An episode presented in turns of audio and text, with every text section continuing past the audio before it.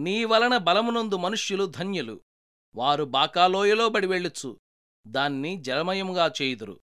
ఎనభై నాలుగో కీర్తన ఐదు ఆరు వచనాలు. తేలిక హృదయాలతో ఉల్లాసంగా ఉన్న వాళ్ళకు ఓదార్పు కలగదు.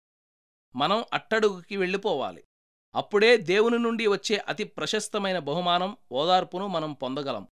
అప్పుడే ఆయన పనిలో ఆయనతో సహకరించే వాళ్ళం కాగలం.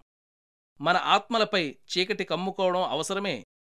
ఇలా రాత్రి అయినప్పుడు ఆకులు ముడుచుకున్నప్పుడు పూల రేఖల్లో సూర్యకాంతి వెలుగులు ఏవీ లేనప్పుడు లోటు మాత్రం ఉండదు. ఎందుకంటే రాత్రి ముసుగులో పరలోకపు తుషార బిందువులు కురుస్తాయి. ఇవి సూర్యుడు లేనప్పుడే వర్షిస్తాయి.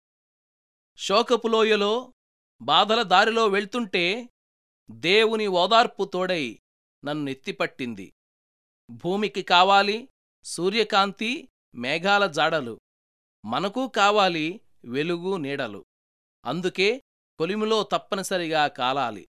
కష్టాల గుండా నడుస్తుంటే నడిపించే చెయ్యి మనకు ఆదరణ. ఆయన పంపే శోకాలు వేదనలు కృపలో ఆయన నేర్పే పాఠాలు. ఈ కలుపుతీతకు బెదిరిపోకు. ఇది మన మేలుకేనని రైతుకు తెలుసని మర్చిపోకు. నీ ఫలితమప్పుడు నూరంతలు. శ్రమలు అవసరం వాటికో ప్రయోజనం ఉంది. చీకటిలో శబ్దం విను ముందు ముందు నీకంతా అర్థం అవుతుంది. చీకటిలోయలో వెలుగు నీడలో దేవుడే తోడు రాత్రిళ్ళో పాటలు పాడు.